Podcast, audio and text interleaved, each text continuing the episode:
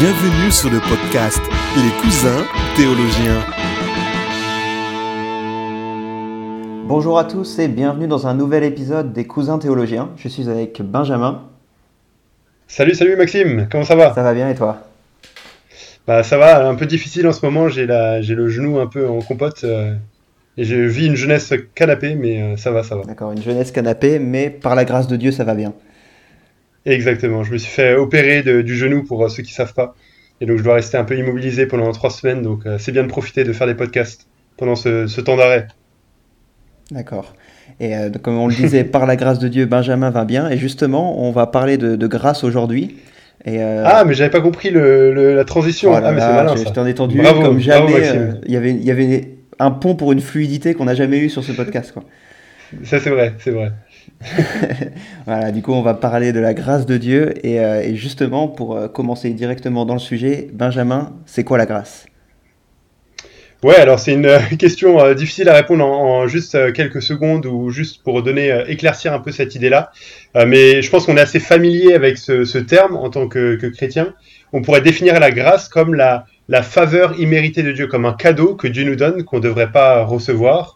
Je pense que c'est une manière assez simple de parler de ce terme de manière vulgarisée, un cadeau que Dieu nous donne, mais qu'on ne devrait pas recevoir. Et on connaît bien ce texte de Éphésiens 2, où dans les premiers versets de Éphésiens 2, Paul montre la corruption de l'être humain et combien on est pécheur, combien on est mort dans nos péchés, etc. Et au verset 4, il dit « Mais Dieu est riche en compassion, à cause du grand amour dont il nous a aimés, nous qui étions morts en raison de nos fautes, il nous a rendus à la vie avec Christ. C'est par grâce que vous êtes sauvé. » Et il dira aussi au verset 8, « En effet, c'est par la grâce que vous êtes sauvés, par le moyen de la foi, et cela ne vient pas de vous, c'est le don de Dieu. » Donc la grâce, on pourrait dire, c'est ce qui est au cœur de la foi chrétienne, et c'est ce qui nous permet d'être sauvés, c'est ce qui permet à nous, des pécheurs comme nous sommes, d'être en bonne relation avec Dieu sur la base de son don gratuit, ce cadeau qu'il nous offre, et qu'on ne devrait pas recevoir normalement. Excellent. Donc la grâce, ce don de Dieu, cette faveur imméritée, en quoi, ouais, selon toi, c'est différent de la gentillesse ? En quoi dire Dieu fait grâce, c'est différent de dire Dieu est gentil ? Ouais, c'est une excellente question.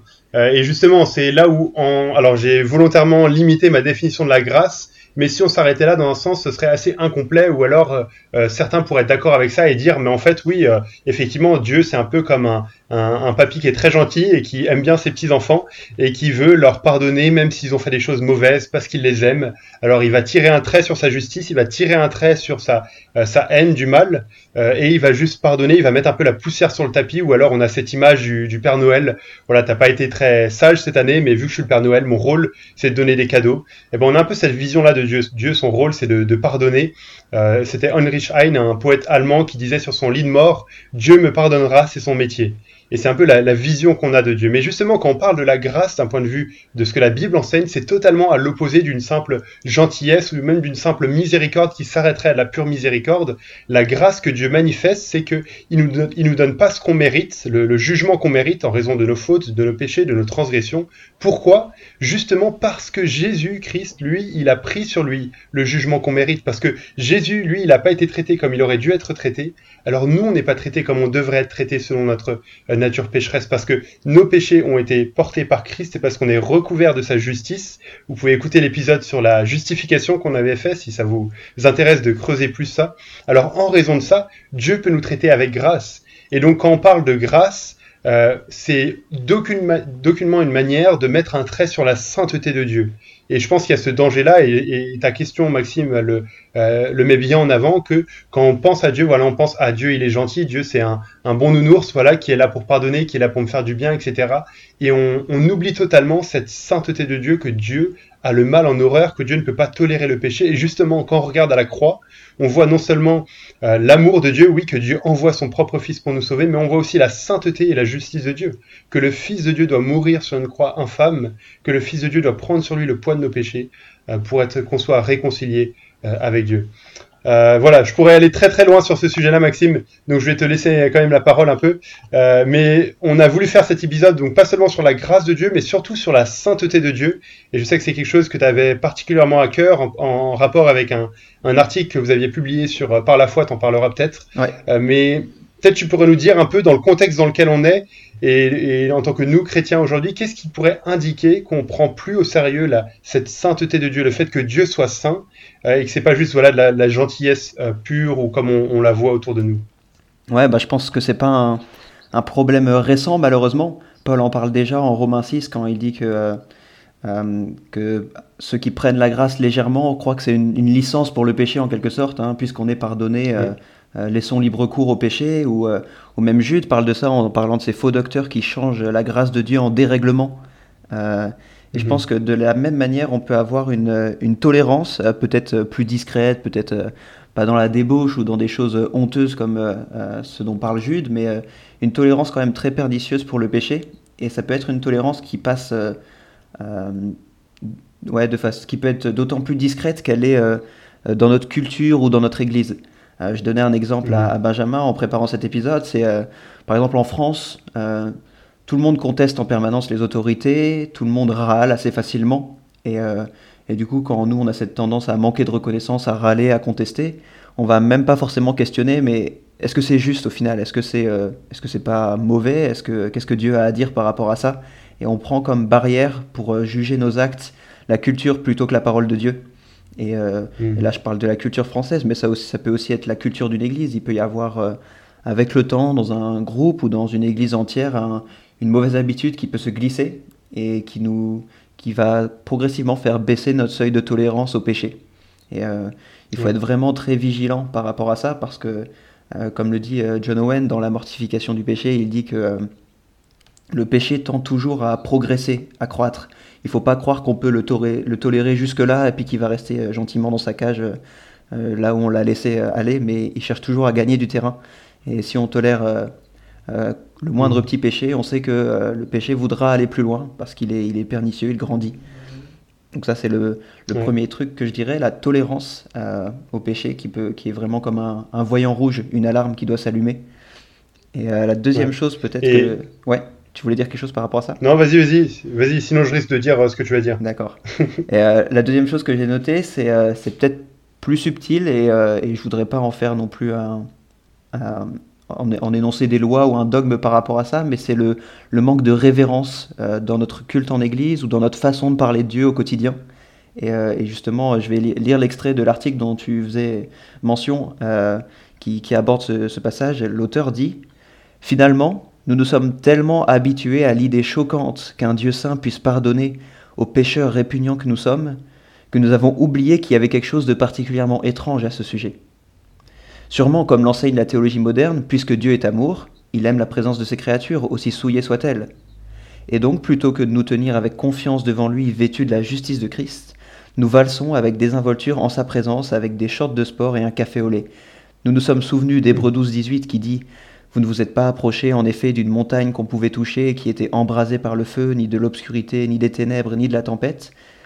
Mais nous avons oublié Hébreux 12, 28 à 29 qui dit « Offrons donc à Dieu un culte agréable avec révérence et crainte, car notre Dieu est un feu dévorant. » Alors ce que fait l'auteur, c'est qu'il cite deux passages de l'Épître aux Hébreux, où l'Épître aux Hébreux nous dit en effet « Nous ne sommes pas approchés de la montagne que les Israélites avaient connue, où Dieu était apparu et qui était terrifiante pour eux. » Mais il leur rappelle tout de suite, quelques versets plus tard, que cela ne veut pas du tout dire que Dieu est moins saint qu'à l'époque, c'est le même Dieu.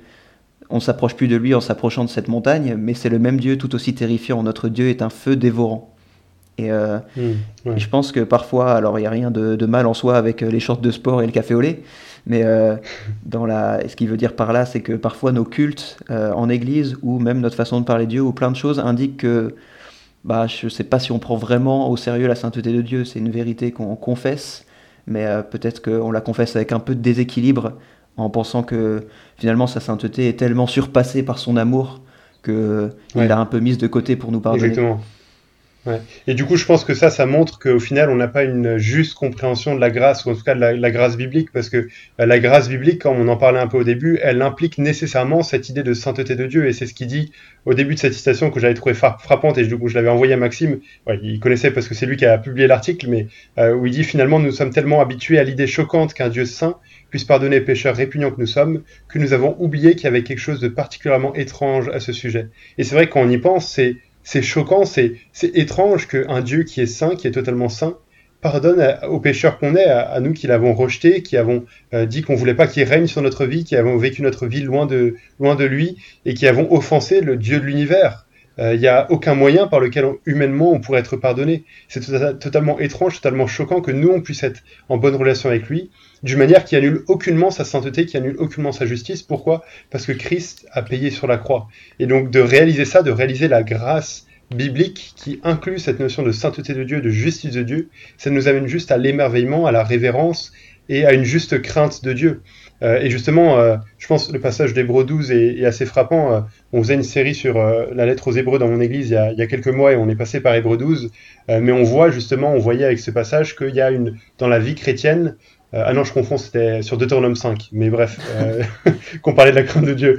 Mais je pense qu'on peut le voir aussi dans Hébreux 12. Mais dans Deutéronome 5, on voyait où il était dit que les Israélites disaient, voilà, aujourd'hui on a entendu que Dieu a parlé à l'être humain et que l'être humain est resté en vie et ils étaient étonnés. Mais effectivement, il y a une juste crainte de Dieu, place pour la crainte de Dieu dans la vie chrétienne.